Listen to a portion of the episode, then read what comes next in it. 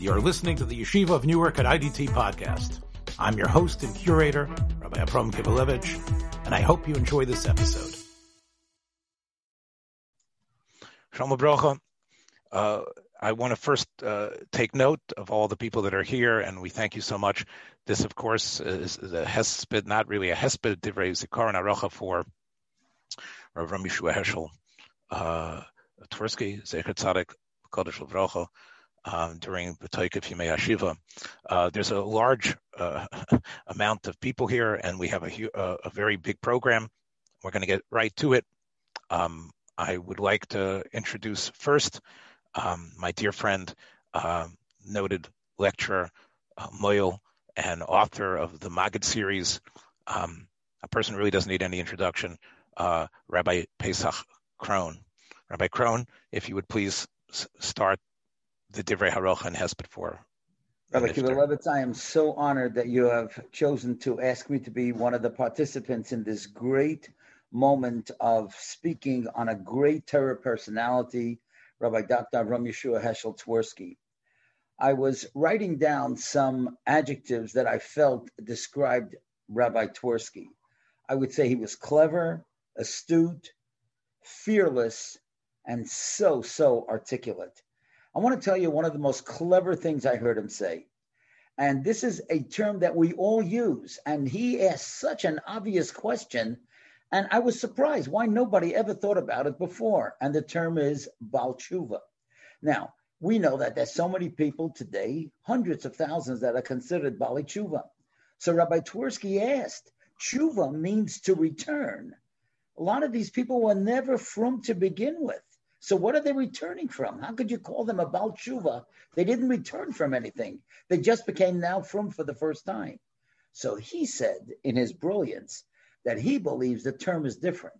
Tshuva comes from the word answer, like we have the expression shaila or tshuva, a question and an answer. You know why these people became religious and frum? Because they found the answers to life. So they are the Baalei Tshuva. They have the real essence and the answers of the meaning of life. And that's why they became religious. And I think that that's a great, great translation of the Baal Tshuva. Now, in a speech that he gave a number of years ago, he spoke about a new way of thinking. And he said that years ago, it was decided that if it feels good, do it. If it feels good, do it. And he began talking about how silly and how ridiculous that is. Now, on the screen, I see my dear friend from formerly Seattle. Now he's in Harnov, David Twerski, a great writer and a great friend. I had the schus to stay in his home when I was in Seattle.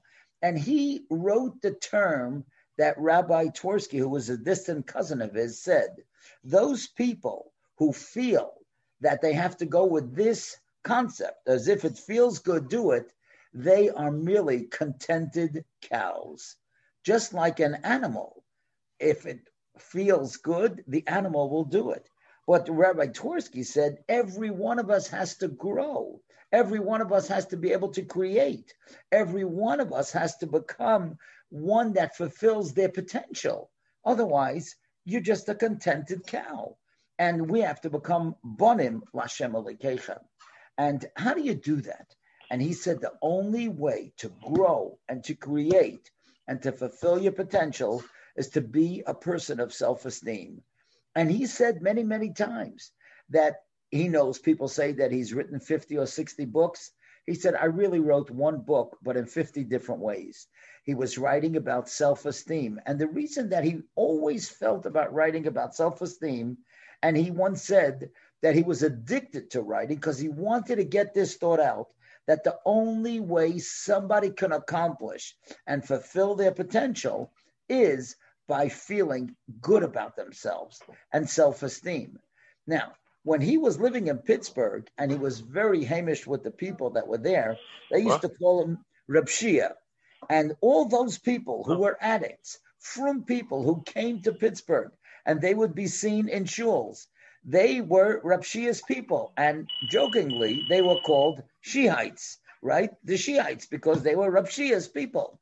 And he would take these people and show them that they had potential and they had capabilities that they didn't even realize.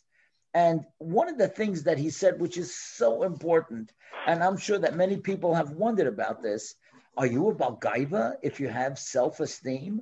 Are you haughty if you have self-esteem? And in his book, Let Us Make Man, on page 19, he once wrote, self-esteem is based on the realization of one's capacities of what one can do. In other words, if you feel that you're confident that you could do something, that's self-esteem. Vanity is that feeling that you need and want admiration and exaltation for what you have done. So Balgaiva doesn't mean that you feel you could do something.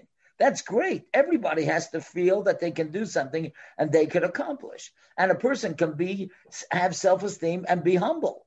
But vanity is when you want the credit for it and you want people to give you adulation and to talk about how great you are for doing what you did. So we should all have self-esteem and be confident. And that's what he was able to do to hundreds, if not thousands of people, to show them that they really had koiches that they could accomplish. Now, I want to tell you one of the greatest things that I ever learned from him. Now, there's a wonderful book. This is my favorite.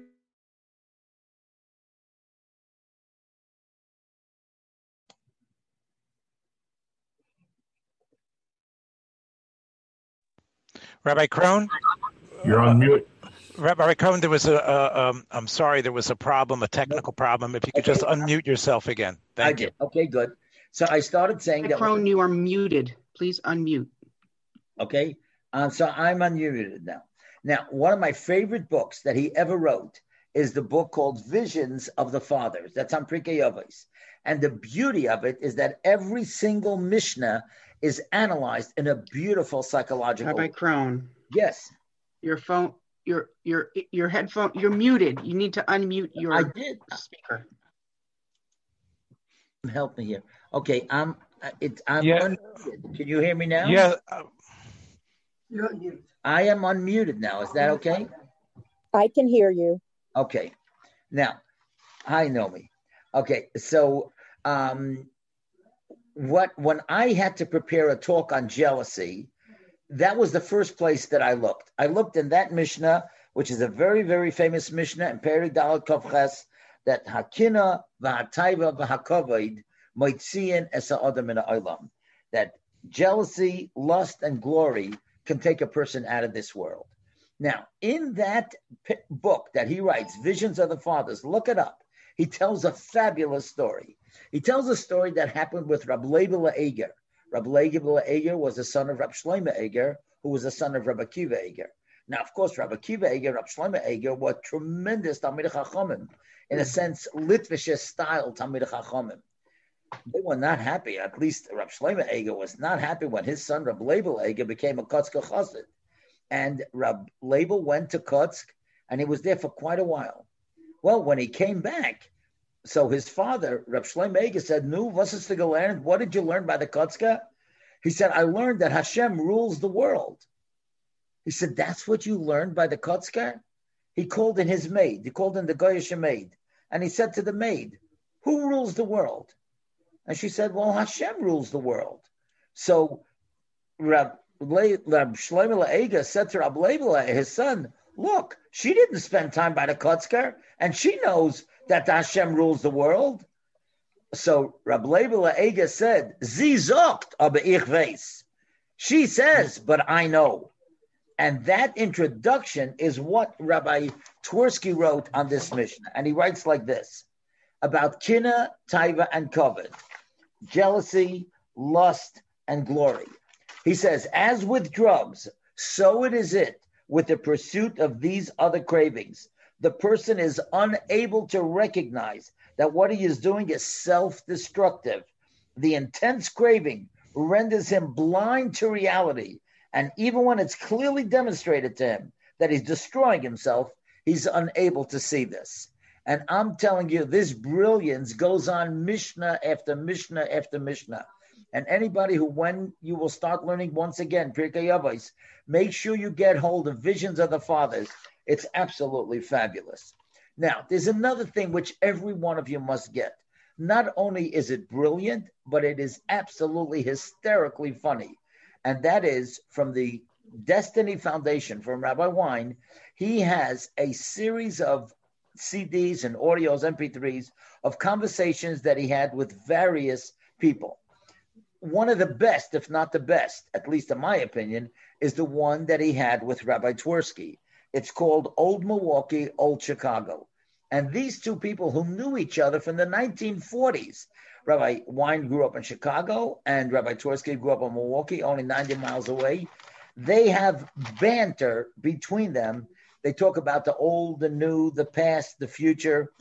And they talk about how they both went to public school. And they both talk about, I know you're not going to believe this, that they were once in a cab with two other Rosh HaYeshivas. And when they were talking about how those two, Rabbi Wine and Twerski, went to public school as kids, the other Rosh Hashivas said they also did. And they all admitted that they knew how to sing Silent Night. I mean, which Rosh Hashiva today is going to admit that, right? But listen, they didn't have to go to public school. But that's what they learned from their Irish spinster teachers. And it was absolutely incredible. Now, one of the things that Rabbi Wine asks Rabbi Twerski is that, and Rabbi Twerski was so proud of his parents and his heritage, he said, how did you go to medical school? Weren't you cut out to be a Rav? And he felt that there were too many challenges in being a Rav, certainly not enough money to raise a family, he felt. And he wrote a letter to the Steipler. Now, the Steipler came from the place of Honer Steipel. And when Rabbi Twerski's father would get a letter from the Steipler, he said, imagine that's how he spoke about the Steipler, because they both grew up as friends. And he asked him, should he go to medical school? He was afraid that he might have be influenced by secular outside influences. And the Steipler wrote him 5 things. And he said, this is how you can be protected. 1, never, ever on Shabbos read any secular material. Obviously, no medical books, no newspapers. 2, have a shiur and Gemara morning, afternoon, and night. 3, have a Seder of Musar, 15 minutes every day. 4, make sure that you go to the mikveh often. And 5, make sure that you make up a personal tefillah to Hashem after Alakai Nitzar and ask Hashem that you should not be influenced by outside influences and secular influences. And finally, what I would like to say is that Rabbi Twerski was a very, very big proponent of Midas. And he said that every family should always have on their table the sefer of Mesilas Yesharim or Chasadikim. And he said, when you sit around at the Shabbos table, it's not enough just to learn Hilchos Shabbos. And it's not enough to learn various halachas of mitzvahs. That's important, no question about it. But the way that Klal Yisrael continues and will care for each other is with Midas. And when you learn these type of svarim, and as the Steipler told them, to have a Musa Seder of 15 minutes, that's how you're going to be able to give it over to the next generation. And finally, this book, Generation to Generation, is also something that really should be obligatory reading, not only for the great stories that Rabbi Twerski would tell and that his father would tell, but the pride that somebody takes from his ancestors is something that we could all learn from. And you see the humility, the way Rabbi Twerski speaks about his father and those that came before him, he feels that he is only a result. Now, Hanoch Teller wrote a beautiful, beautiful article in Today's Mishpacha. And in there, he writes the final story that Rabbi Twerski told. And he told a story about somebody who was much older and was very, very grateful. And this happened just a few weeks ago. And Rabbi Twerski, he was ill with COVID. His wife was ill with COVID. And he said, look, I'm 90 years old. I've had a good life. I'm grateful to Hashem. He said his father died young. Some of his other family members died young, but he's already 90 and he's grateful. There's so much to learn from this great person. And Rabbi Avram Kivelevitz, you should be gebenched that you put this together so quickly. And I'm sure the other speakers will have wonderful things to say that we can all learn from this. Yehi Zichrei Baruch, and he was a great person that we can all learn from. Amen. Thank you, Rabbi Krohn, and as I think with both he and you are, his books and yours are some of the most important things on many, many Jewish homes libraries, and I know it's a great solace to have you here. We're trying to master a whole number of time zones. We have people from all over the world. Another person who answered the call, mamish out of the blue, to be willing to speak for us is Rav Yitzchak Adlerstein, and he is speaking to us from Eretz Yisrael on a very, very tight schedule. He is the director of the Interfaith Affairs for the Simon Wiesenthal Center, co-founder of Cross Currents, but also a person who knew Rabbi Twerski very well, and I know counted him as one of his mentors and friends. Rabbi Adlerstein, if you would please take the mic now at this point. Thank you, Rabbi Kivelevitz, and thank you for providing me this opportunity. It's a real honor to be able to deliver a few words of haracha for Rabbi Dr. Avram Twerski, and also to participate in this august gathering of some of my old friends. To anybody asked to speak for Rabbi Twerski, one of the big problems is that he was so multifaceted, and there to catalog just some of his accomplishments would take the hour. So what we have to do, each one of us, is to focus on one facet of this multifaceted individual, and I'm going to punt. My decision was made decades ago by Rabbi Wine, who told over one of the classic stories about Rabbi Twerski, but then nailed the real takeaway from the story, which was missed every other time that I heard it.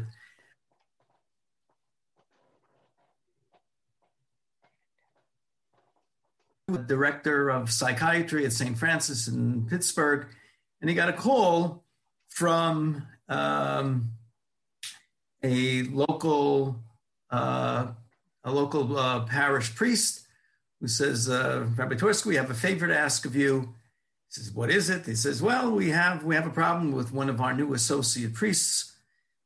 He's a rising star. He has enormous talent, but he has a small problem. He's hopelessly addicted to alcohol, and he can't make a career of anything, let alone put his life together. So Rabbi Twerski said, listen, Pittsburgh's a big city. Lots of therapists here. Why are you coming to me? So the priest said, please, Dr. Twerski, you know the score. You're a religious person, and you know what will happen if we send this young priest to anybody else.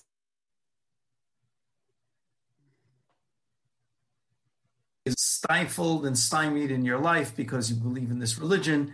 Get rid of the religion and you'll be a free man. And we know that you have too much respect to do that. So he accepted him as a patient. To make a long story short, he worked with him for about a year.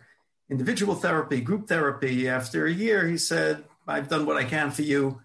You're off the wagon and you're free to go. And he did. And 2 weeks later, he got a call from the same priest. And the priest said, Dr. Twerski, what have you done to our young protege? And he said, what have I done? I worked with him for a year and got him off alcohol. He says, yes, we understand that and we're grateful, but did you tell him that he can never have another sip of alcohol in his life? And Dr. Twerski says, yes, that's correct. Anybody can easily backslide into their addiction with a single instance. So the priest says, so how exactly is he supposed to lead mass? So Dr. Twerski thought for a second and he said, well, you know, there are Jewish addicts as well. And we make Kiddush Friday night, and people who have a problem with alcohol use grape juice. He said, you mean you can use grape juice instead of wine? So Dr. Twerski says, yes. This is think about that. 2 weeks later, he gets a call from the Archbishop. He says, not that we're questioning your authority, Dr. Twerski, but is it true? Substitute grape juice for wine? And he said, yes. He says, I don't want to be too nosy, but Can you quote a source for that? So Twerski could have cited many sources, but he wanted to be contemporary, and he cited a tshuva of Rav Moshe. Thank you, Dr. Twerski. I'll have to think about that. Another 2 weeks go by, and he gets a call from the Archbishop again. And he's absolutely sure? Says, yes. Let me have that site again. Okay, gives it to him. 6 months go by. And, he doesn't hear from anybody. 6 months go by, the Archbishop calls, and he says, Dr. Twerski, I have good news for you. The Holy Father in Rome agrees with your Rabbi Feinstein. That usually gets chuckles from the audience. And after he did, Rabbi Wine said, well, what does that tell us? Yeah, that's for sure. I'm sorry for interrupting you in the punchline, but if people will please mute themselves, I know if I do it, it might interrupt the speaker itself. So everybody will please mute themselves in order that we can hear Rabbi Adlerstein correctly. Thank you, everybody. Oh, yeah. Start to talk. So Rabbi Wine said the takeaway from this story is the feeling, the regard that Dr. Twerski had for another human being. He didn't look into Govei Devar Zorah, Galach, who needs this stuff? I'm going to help the guy out. Saw a human being in pain, and that occupied 99% of his vision, and he was able to react in that way. The facet of his personality that I'd like to focus upon is his enormous humanity. I once asked him about counseling people, especially people in their last months of life, what you tell a religious non-Jew who's really struggling with his or her mortality, wants to know how they're supposed to see their life, which is now fleeting in front of them, leaving behind spouses and children. How are they supposed to? Let me tell you what's on my mind. If I'm speaking to a Yid, I can talk about Hashgacha, even if we don't understanding that HaKadosh Baruch Hu micromanages our lives, is in charge of everything. And if we can't see his wisdom, we know the wisdom is there. But what do I tell a non-Jew? Machlokas Rishonim, what kind of hashgacha? Is there hashgacha? Do they have that kind of hashgacha? Can they aspire to that kind of hashgacha? Dr. Twerski cut me short, and he said, I don't know.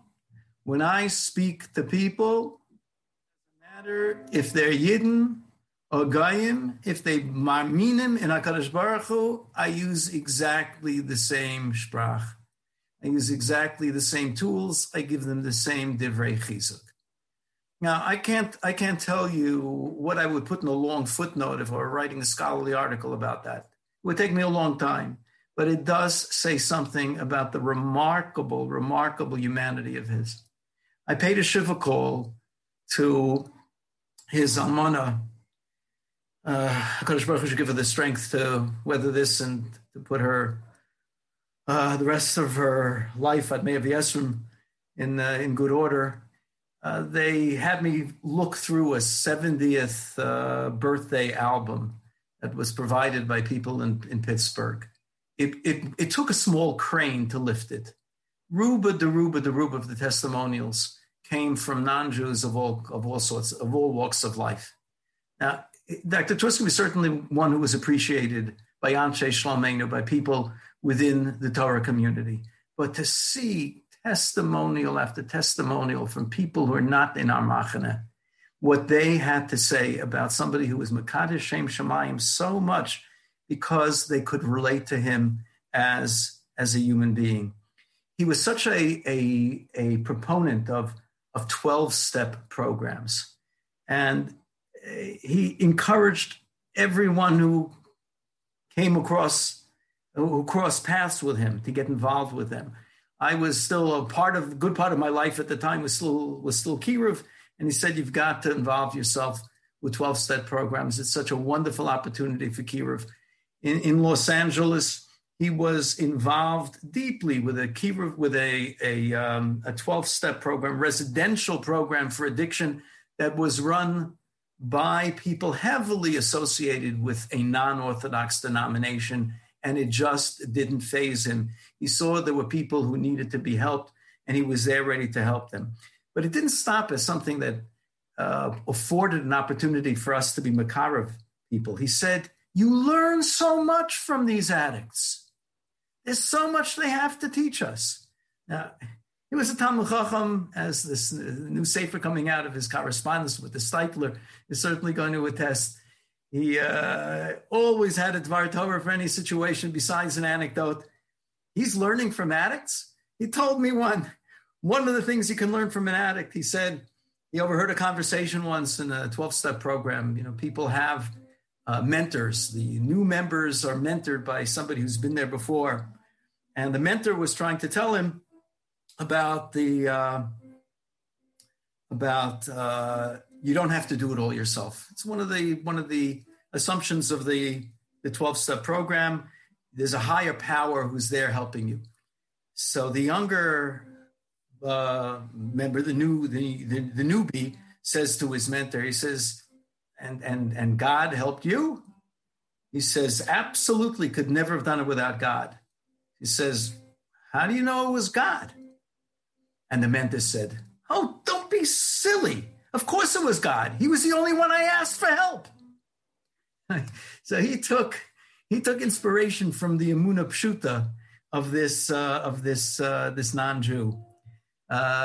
Rabbi David Twerski, you're about to get your second shout out of the evening.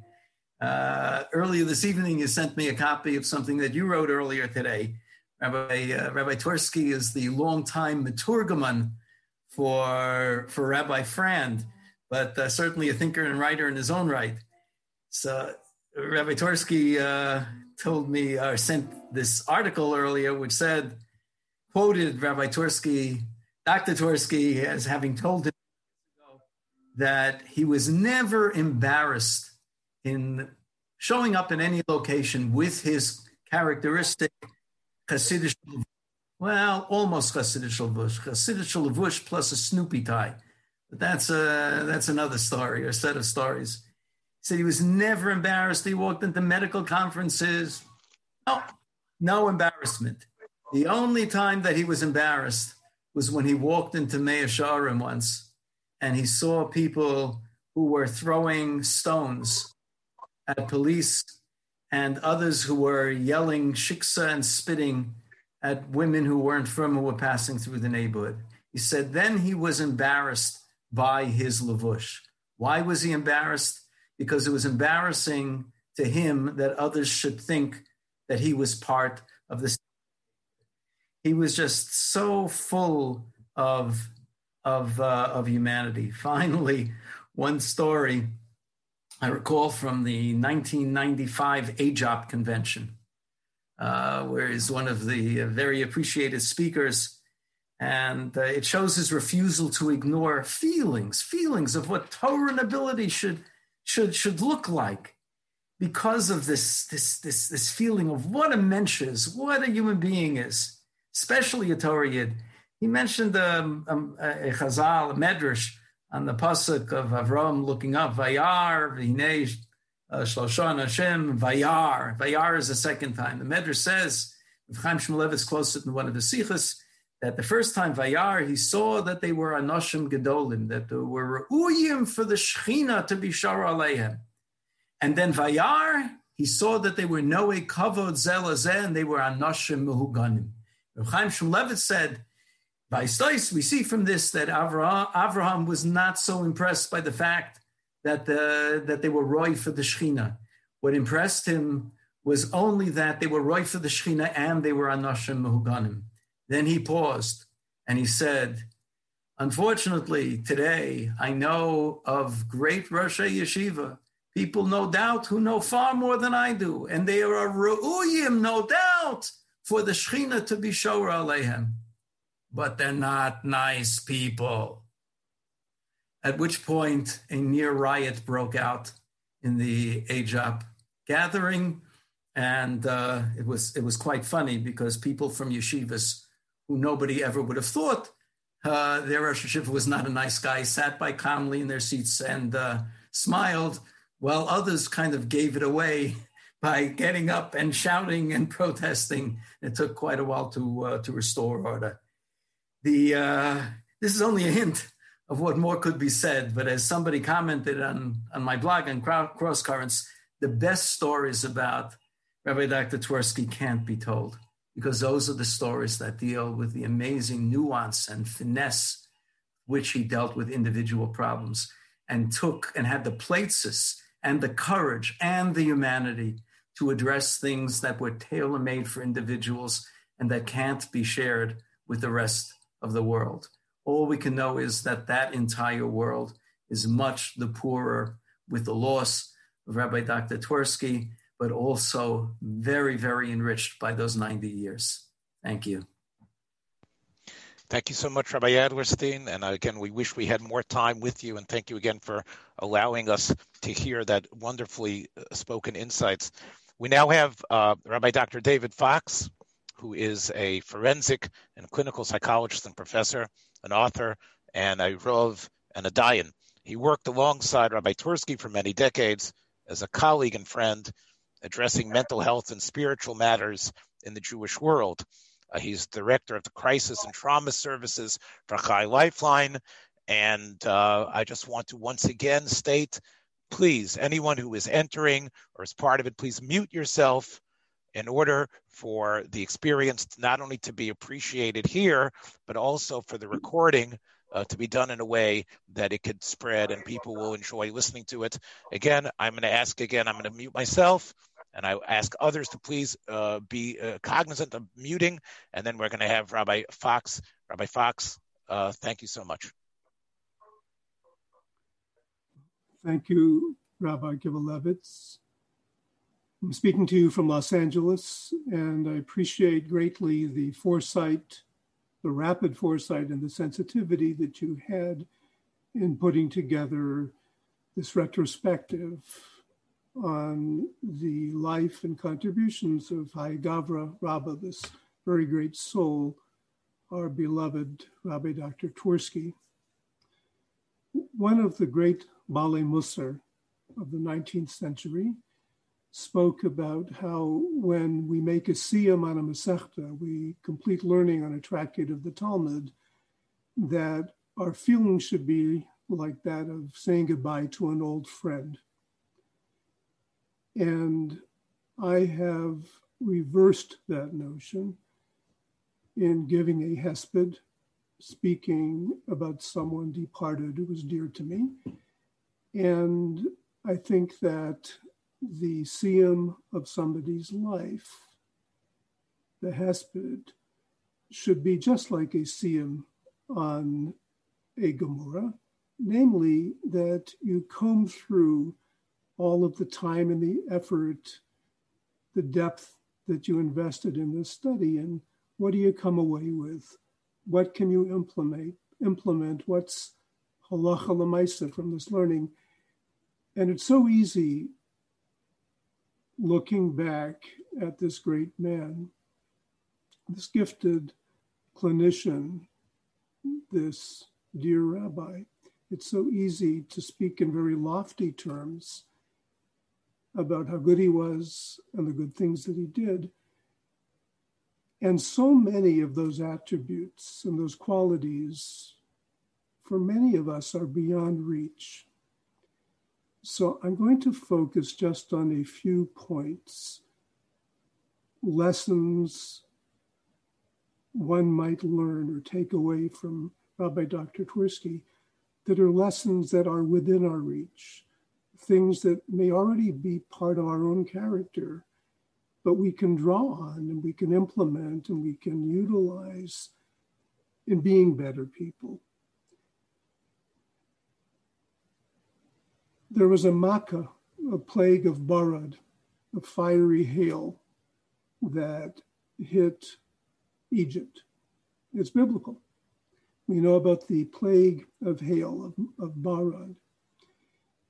And what's unique to this plague is when Pharaoh, when the ruler of Egypt, approached Moshe Rabbeinu and pleaded with him to pray that God stop the plague.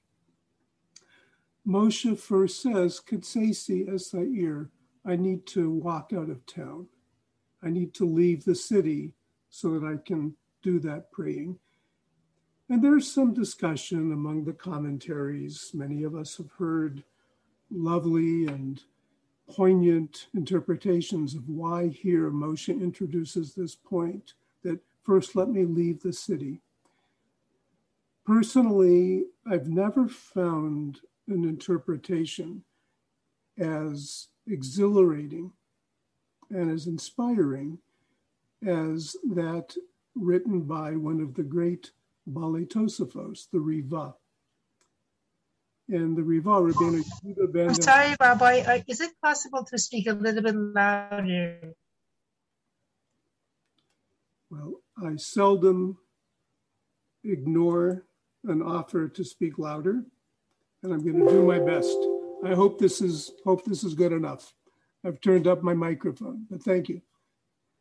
So the Riva writes that what makes this Makkah different, that Moshe Rabbeinu has to first petition that he be able to leave the city, is because where the plague hit. Because the plague devastated the fields and it destroyed the orchards and it ruined the farmlands and it disrupted the growth in the pastures and it demolished the meadows. And the Riva says that Moshe felt, how can I just give a generic prayer and turn to God to stop the plague? I first have to sensitize myself to what the problem is. Where's the damage? Who's hurting? Who's suffering? And only when I leave the city and I see the fields and I see the destruction of the property and of the crops and of the people and of the animals, then will I have enough feeling and fervor inside of my mind and my heart and my soul that I can legitimately engage in a prayer to God saying, look what's happening, please stop this. And that lesson is something that's doable, that I believe was exemplified by Rabbi Dr. Twerski. He had a sensitivity not only to the needs of the individual patient, but he went out of the city. He went into the fields.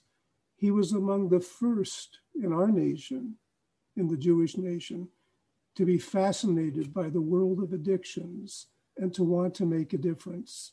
And he spent time and he listened and he cared and he displayed compassion. And he didn't do it from an academic office. It was Kitsesi Esair. He went out of the city, he got to listen and he paid attention and he had that sensitivity. Makom haniach lo avosav lehisgader bo. This specialization that he developed, it made a contribution to the world, Jewish and non-Jewish alike. But it was because it was not just the compassion of the intellect, but it was the mind and the heart and the soul that were moved, Kitsesi Esair. And that's something that we can do.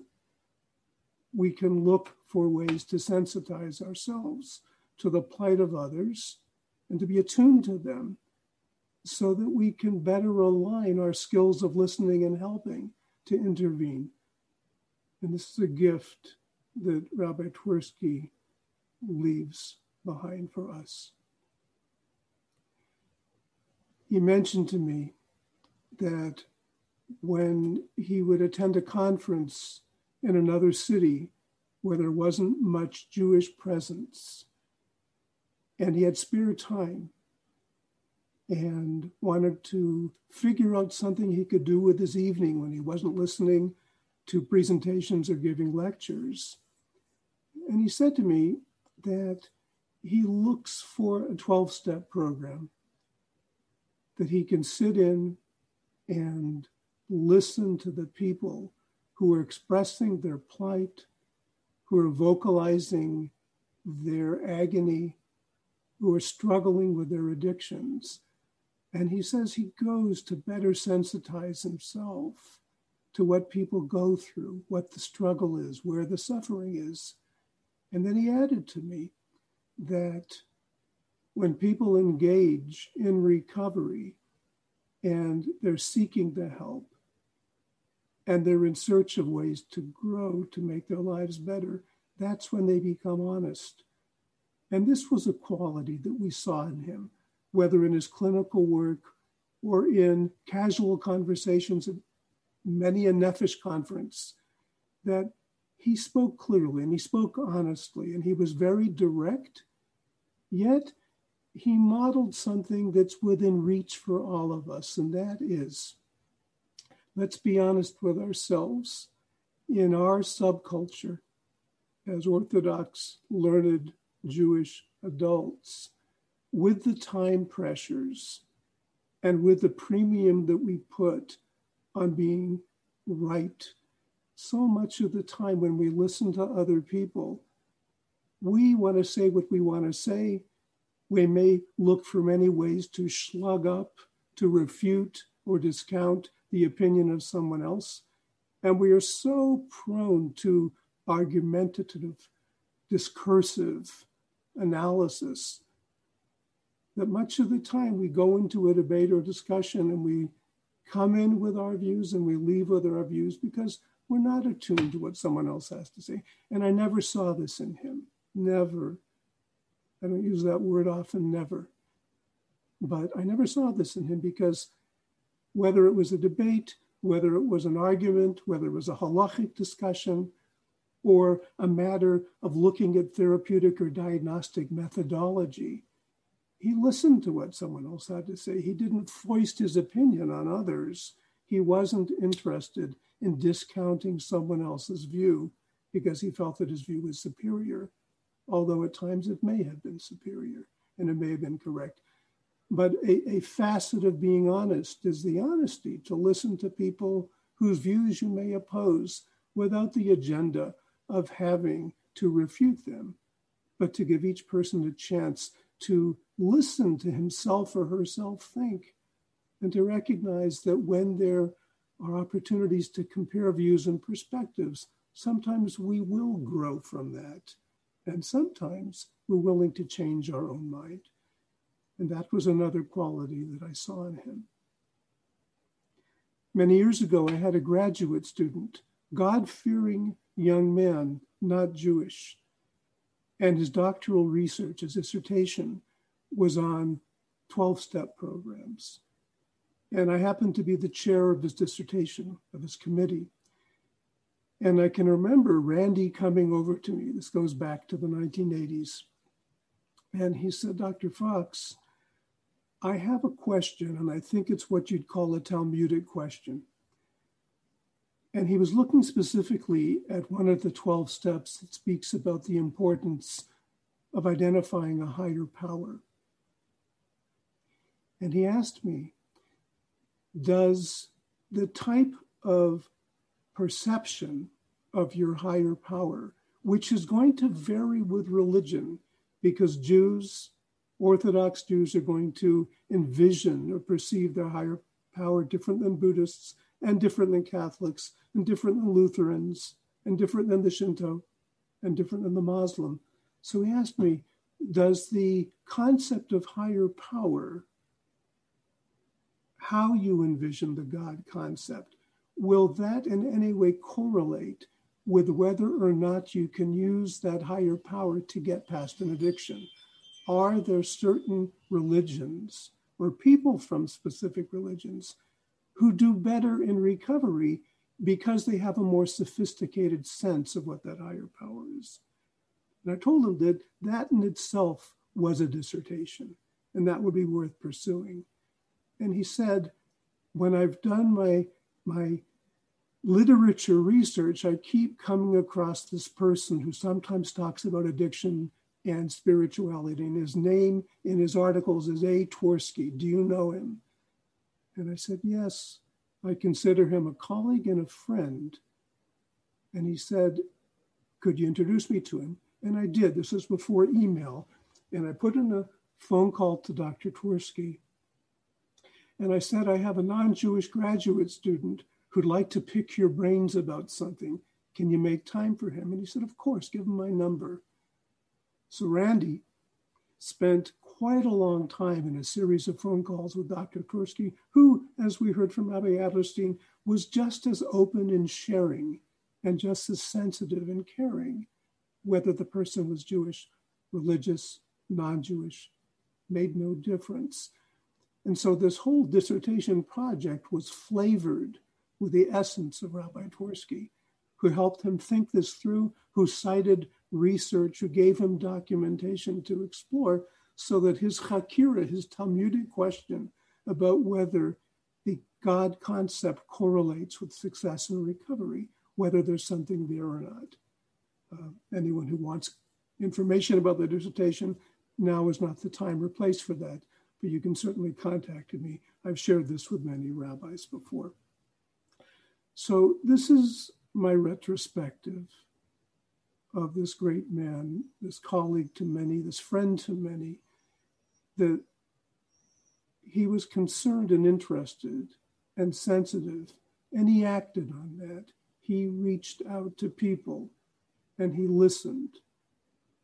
And his compassion and his empathy was not just in theory, but it's something that he honed and he developed, and we can learn to do that too. Go out of the city, Katsesi Esair, listen. Listen with a caring heart. Second, just in reviewing what I've said, he made a difference. He found a specialization. He became masterful within his specialization, in addition to multiple other gifts, both in learning Torah and in being a congregational rabbi and being a mentor and being a clinician. But he made a difference. He found a need that was addressable and he excelled at it. And that's something that's also within reach for many of us. He valued honesty.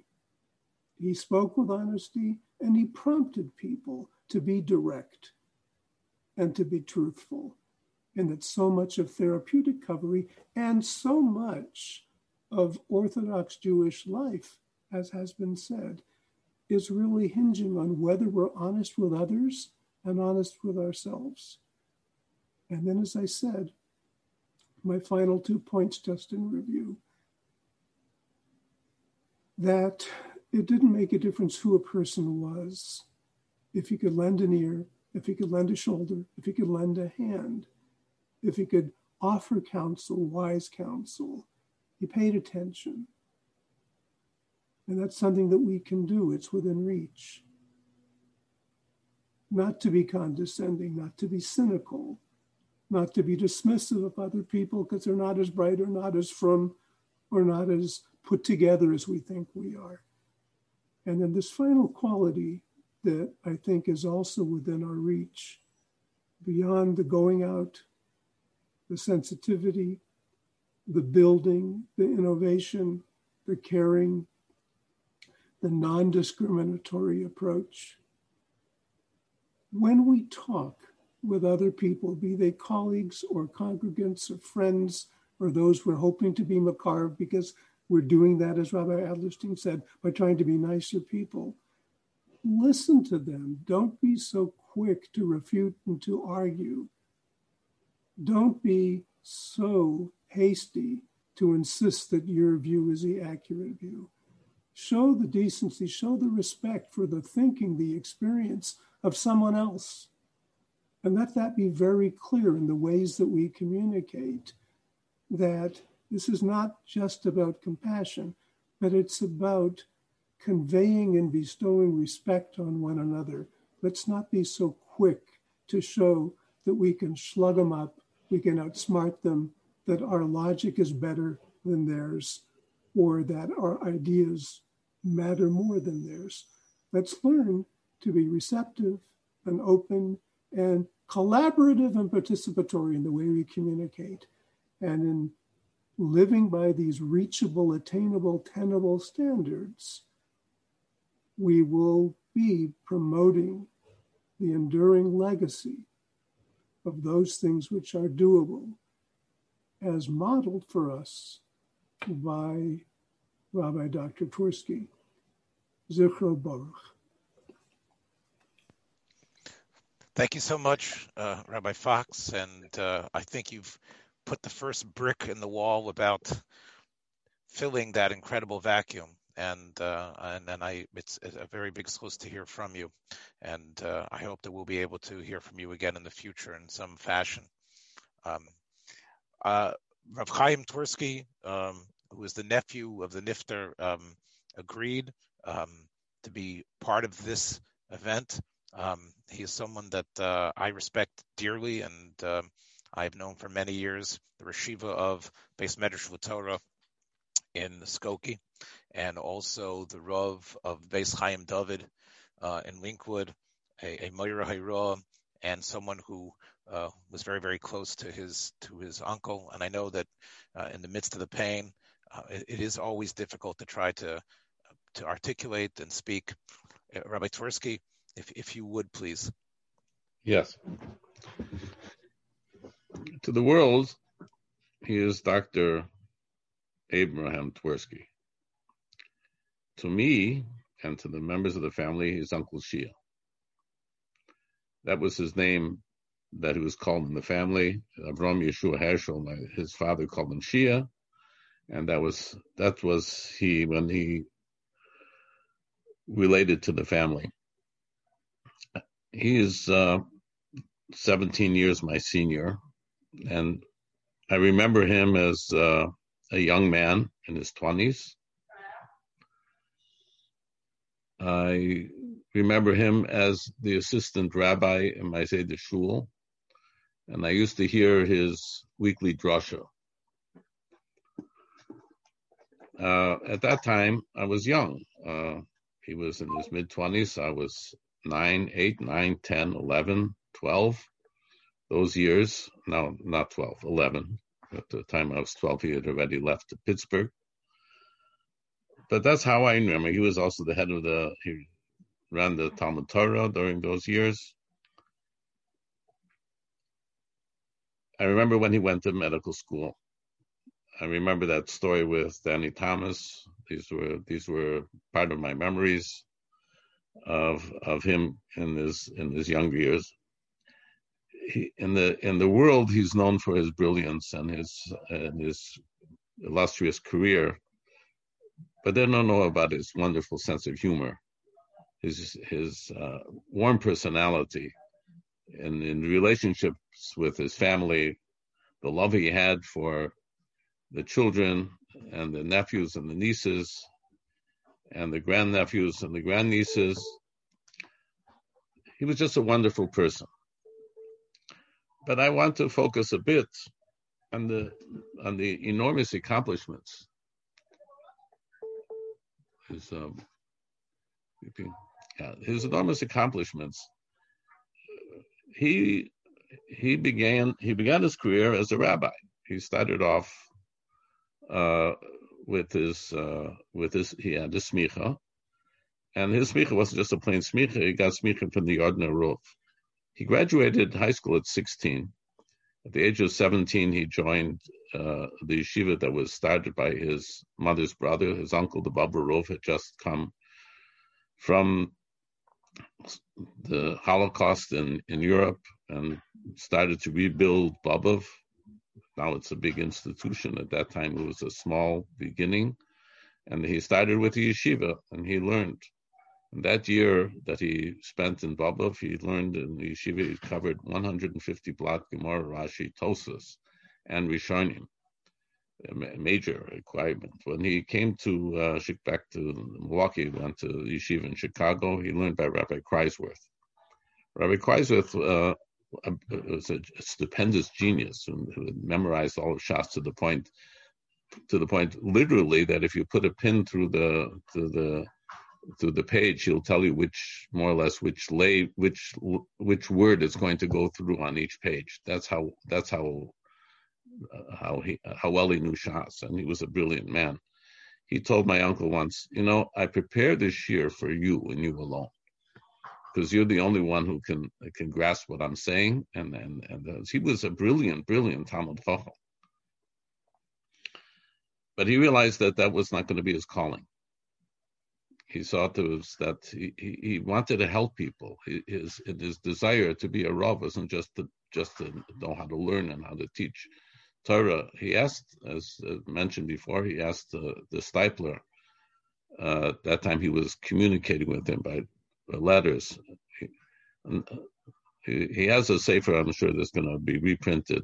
I think he called it Magadiv al Yaakov, and then I think he changed the name. But his correspondence on the level that the disciple said, it's amazing to me that a person who has devoted only a part of his day to learning should have such depth as a Talmud Chacham who's been learning for many years full time, and with the depth of a tremendous Lamdan, which he was. He was a tremendous Lamdan. But then he went on, he said, I feel I have to help people, and I have to do this. He realized that he had to do so. In the course of the world, people are going to psychologists and psychiatrists. That's what he decided, how he can help people. In this, he was a pioneer. I think he is the first person who was both a Rav and a psychiatrist. I don't know how many people have followed him, but he was certainly the first. But more importantly, he opened up the career for B'nai Torah and for Orthodox Judaism. There were very few Jewish Orthodox psychiatrists in the 1960s when he started. He is a pioneer. Now there are hundreds, and they're so needed. He realized it. He recognized it, and he opened up the field. Right towards the beginning of his field of psychiatry, he recognized the tremendous problem of alcoholism and alcohol addiction. He once told me, right at the beginning, he said, if the government was smart, they would throw all their money just on this one problem. It would solve so many other problems. And shortly after, but sometimes afterward, he realized this, he had decided, I need to create an institution. And he created Gateway Rehabilitation Institution. He had already developed an expertise in how to deal with alcoholism successfully, and he opened up this institution. It was an amazing achievement. That's not him. In order to do that, he had to be a fundraiser. He hated fundraising, but he knew that that's what he had to do in order to make this institution. It was maybe a decade into the program.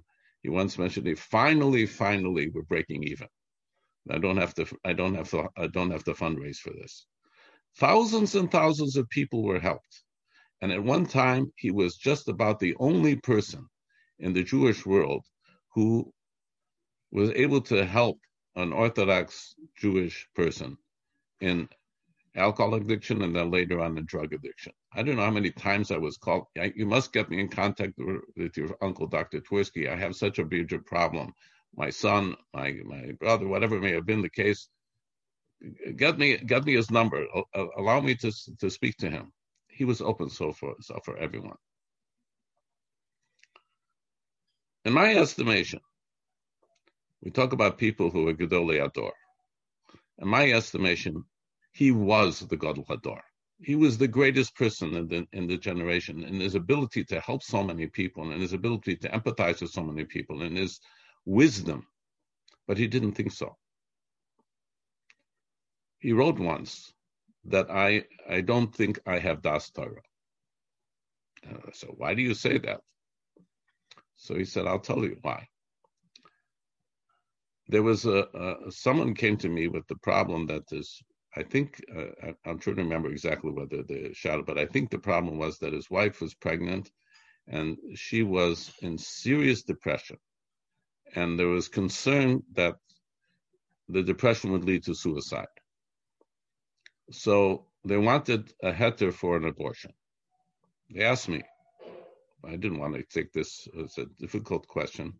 I couldn't take that on my shoulders, so I called up Rav Moshe Feinstein. And I asked them, is it permissible under these circumstances? So this is the shiloh that we have to deal with. Is this an issue of pikuach nefesh? I think he held that it was. And Rav Moshe said to him the following, tell me, do you think the woman is being under several pressures? She has many children, there's poverty in the house. Do you think that if there was a lot of money in the home and they could hire people to help her out, do you feel that the pressure would be off her to some extent, that she would no longer be in danger of willing to take her own life? So my uncle said, I can't say for sure, but probably yes. He says, okay, then the solution is this. Someone has to go out, maybe you or others have to go out and raise the money so that should happen. So he said, it didn't occur to me that that should be the solution to the problem. It was the immediate understanding of Rav Moshe Feinstein. He has Das Torah. I'm afraid I don't.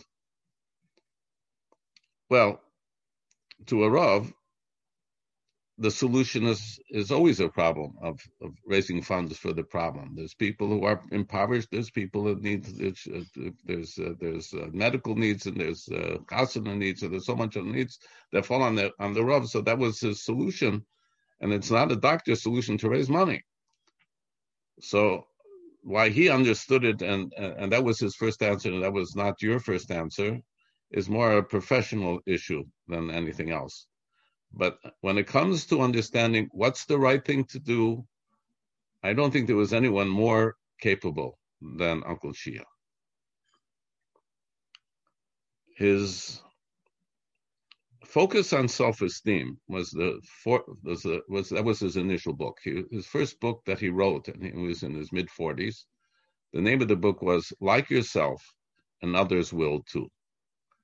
It was a book, I think, of about 50-some chapters of how the lack of self-esteem led to a particular problem to a particular person.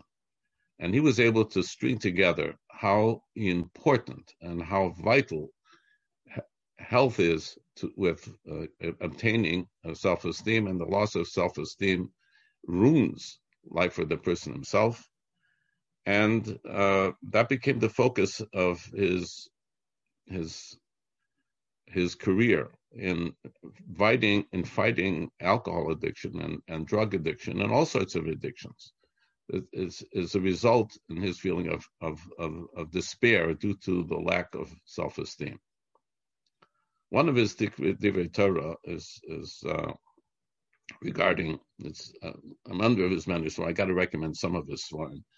Twerski on Chumash and Living Each Week and Living Each Day are full of wonderful gems. I use these Divrei Torah often in my weekly drashas because they're so full of wisdom and so practical. One of the things he talks about is the issue of freeing slaves. There's a story in Yirmiyah, it's brought in one of our Haftorahs, I think it's in the end of Vayikra, that talks about Yirmiyah saying there was a risk that was made, a covenant that was made to free your slaves at the end of 6 years, and you're not fulfilling it. So they all went and they agreed and they committed themselves to freeing the slaves, the Jewish slaves. After that time, they went back and they recaptured those slaves. They couldn't tolerate the fact that they lost their slaves, so they went back and recaptured them. And Yirmiyah Hanavi told them then, Hashem is very upset with you. It's going to cost you Golus. And it didn't help. So what is this? The desire to control other people is so strong that they're willing to chance Hashem's wrath and disagree with an agreement that they had previously made. What is the desire for control? What does it come from? It comes from a lack of self-esteem. If I feel happy with myself, I don't have to control other people. The concern that we have in our lives, in our society today, is not small with regard to spousal abuse. It's one of the things he championed with great difficulty. He had created a lot of flack by exposing a problem that the society has. Not every marriage, it's maybe a small percentage, but it's destructive to a great degree. It's not only child abuse, the abusiveness in the homes. He said, you know what the result of this? It's a result of lack of self-esteem. So many things can be corrected with self-esteem. And he had to make a distinction because it sounded like he was promoting Gaiva. And as a previous speaker said, no, Gaiva and self-esteem are not only are they not synonymous, they are contradictions to each other. A person with self-esteem can be a non. A person who doesn't have self-esteem is likely to become a big Balgaiva. He has to blow himself up to cover his feelings of inadequacy. There's so much wisdom in my uncle. Had he written just one of those books, it would have been an indelible and important contribution to Jewish society as a whole. 90 books is superhuman. 90 books on top of his major work of in psychiatry and helping so many hundreds and even thousands of people over the years. Each one is an individual. He having the time and the energy to produce so much. And any one of them would have been, but I have to recommend several of them. The book that previously recommended on Ovis is then he has a book, Lights Along the Way, on the Mesilas Yesharim, The Enemy Within, a discussion of the Yetzer Hara and how it controls people and how you could beat the Yetzer Hara. The book Effective Living, which gives understanding to human psychology. These are just some Twerski and Chumash I mentioned, and Living Each Week and Living Each Day. There's so many, and his books on Peanuts. His Peanuts is a discovery of human nature that was recorded by Mr. Schultz, and he did not recognize the wisdom that he himself was uncovering, because he's not a psychologist. He said, Rabbi Twerski, Dr. Twerski, you opened up for something that I didn't even realize I was doing. Yehei Zichro Baruch. We had a treasure in our midst. We lost a great, great person. We don't live forever. We have to be thankful for the 90 years that Hashem granted this great and wonderful person. Our hearts bleed, and I wish we could say that we could make up some way and somehow, but I don't think we can. We have to take what he left behind and have it affect our lives to whatever extent we can. Yehei Zichroi Baruch. Thank you so much, Rabbi Twerski. I want to end the program and on just perhaps one little note, and I'm going to ask people to indulge me for a minute, and I'm going to share screen, just one little thing here. A bracha that the Steipler, who has been mentioned, gave to Rabbi Twerski. And I hope I survive. And based on, I think, Rabbi Twerski's birthday, he would have been barely 25 years old, if 25. And Rabbi Twerski, Rav Chaim Twerski mentioned, of course, his genius and how Rav Chaim Kreisworth made the shidduch between the two.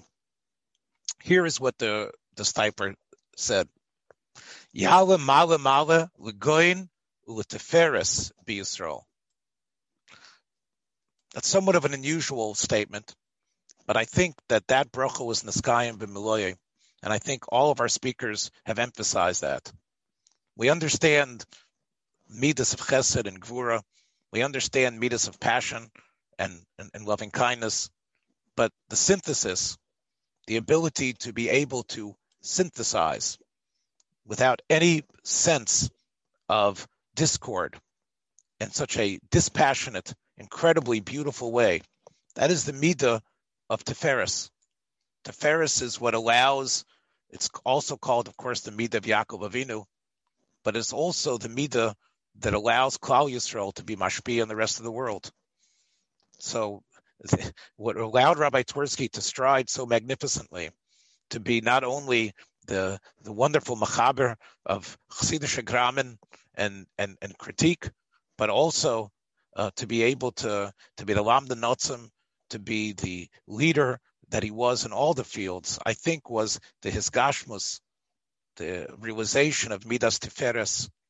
And that is something, as we've said, is something that can lead clearly to the Geula. I don't want to go over on this, but if I can end with something that the Nifter himself wrote, and I can share that with you here. I called it today from Subminish Zain Kansoris, Yogan Vanocho, and some Golas Vetshoin Zain Asov, that there's going to be a time when we don't have these tzaros anymore, and there's not going to be the pain. And Aiden and Sveiten, Vinzain Vinch and Afrelich and Tishabov, we're going to be able to say that.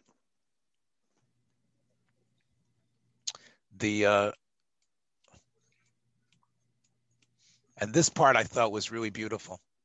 Mashiach v'tpraven asidus yei meiledes. When the Mashiach comes, there's going to be a great birthday party for Mashiach. Umen zingen mazel tov. Danach v'men gehen zu shiurim. But after we say mazel tov to the Mashiach, we're going to go to shiurim and pilpulim in the Farshidin of yeshivas. And of course, here, if I could just move everybody here for a second. Hillel and Shammai, Rambam and Ravid, K'tzei Sachoshin and Nesivus. And of course, his wonderful poetry, his mastery of any language, as you can see, the beautiful poem, that's what it's going to be about. It's going to be about a period where of love, understanding, Shammai, Hillel, K'tzei and Nesivus. B'kor of Mamish, Gur and Gichen, the Makabel Punim, Zain Mishichin. It's going to happen quickly. Und Freitag zur Nacht auf den Harabayas, wenn uns zusammenkommen alle Tzadikim, alle Kedoshim. This again is Rabbi Twerski's vision of that future, that on the Erev Shabbos evening, on Friday night, will be at Harabayas, all the Tzadikim and Kedoshim. And Moshe Rabbeinu, wird sein Beroshim. And Rav Shlomo Eiger wird singen l'chadoidi l'kraskala.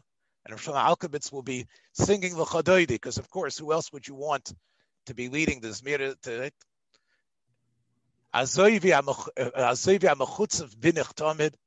But then Rabbi Twerski says he's going to go there as well. And of course, he felt himself a mechutzav, somebody who was a critic, a person who understood the world, who was able to comment when necessary, as you heard from Rabbi Adlerstein. I think there's a mistake here.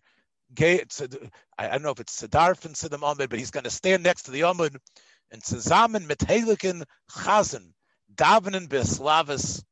The Chazan Alkabitz will be davening, but next to him will be Rabbi Twerski himself. And Rabbi Twerski will raise his voice. He's going to give out a kvetch to the Lubavitcher Chevra that he's writing this grommet about. But the point is that he's going to be there and say, we should say V'shomru. These images of that I know contrast so much with what Rabbi Fox and others have said, but I thought it really tells you this image of this greater world that Rabbi Twerski held out for us that we could hopefully make happen. So if we could all perhaps take some of these messages to Vinavkuyim Gavarn, that we will be able to see this Uvda happen with Rabbi Twerski himself once again standing there by the Omid B'Hislavus, and we should be able to come out of this terrible time that we're in. Thank you again, everyone, for I know that. Thanks for joining us for another episode from the Yeshiva of Newark at IDT Podcast. Be sure to subscribe on your favorite podcast app so you don't miss a single episode.